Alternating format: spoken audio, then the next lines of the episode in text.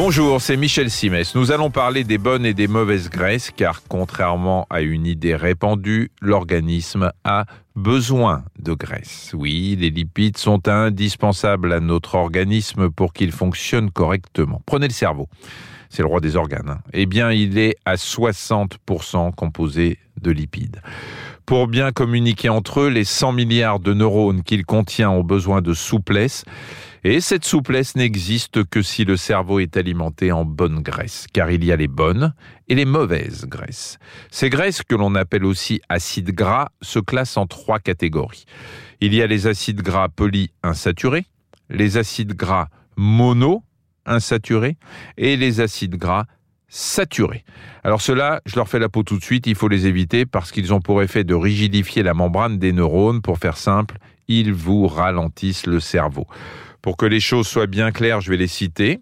L'huile de coco, l'huile de palme, les fritures, les pâtisseries industrielles, le beurre, le fromage, la charcuterie, les chips. Vous allez me dire que le monde est mal fait, c'est tout ce qu'on adore, hein, surtout à l'heure de l'apéro.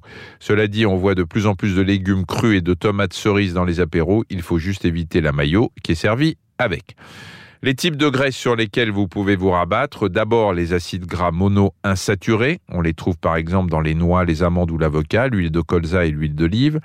Le cerveau les apprécie, hein, ils sont bons pour son fonctionnement, mais il ne faut pas s'en gaver non plus. Et puis il reste les acides gras polyinsaturés.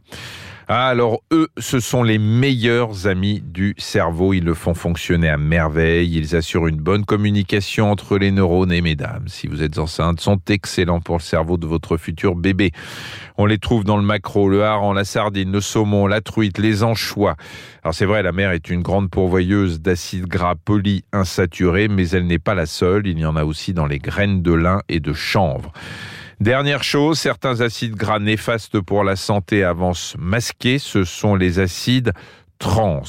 À la base, il s'agit d'acides insaturés, donc ça ressemble à une bonne nouvelle, sauf qu'ils sont passés à la moulinette de l'industrie agroalimentaire qui les a transformés. Ça, c'est une mauvaise nouvelle.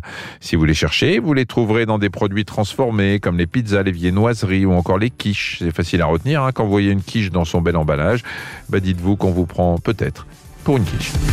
Merci d'avoir écouté cet épisode de Ça va beaucoup mieux. Si vous avez aimé, n'hésitez pas à en parler autour de vous et à nous mettre des étoiles. Retrouvez tous les épisodes sur l'application R T L, R T L point F R et sur toutes les plateformes partenaires. À très vite.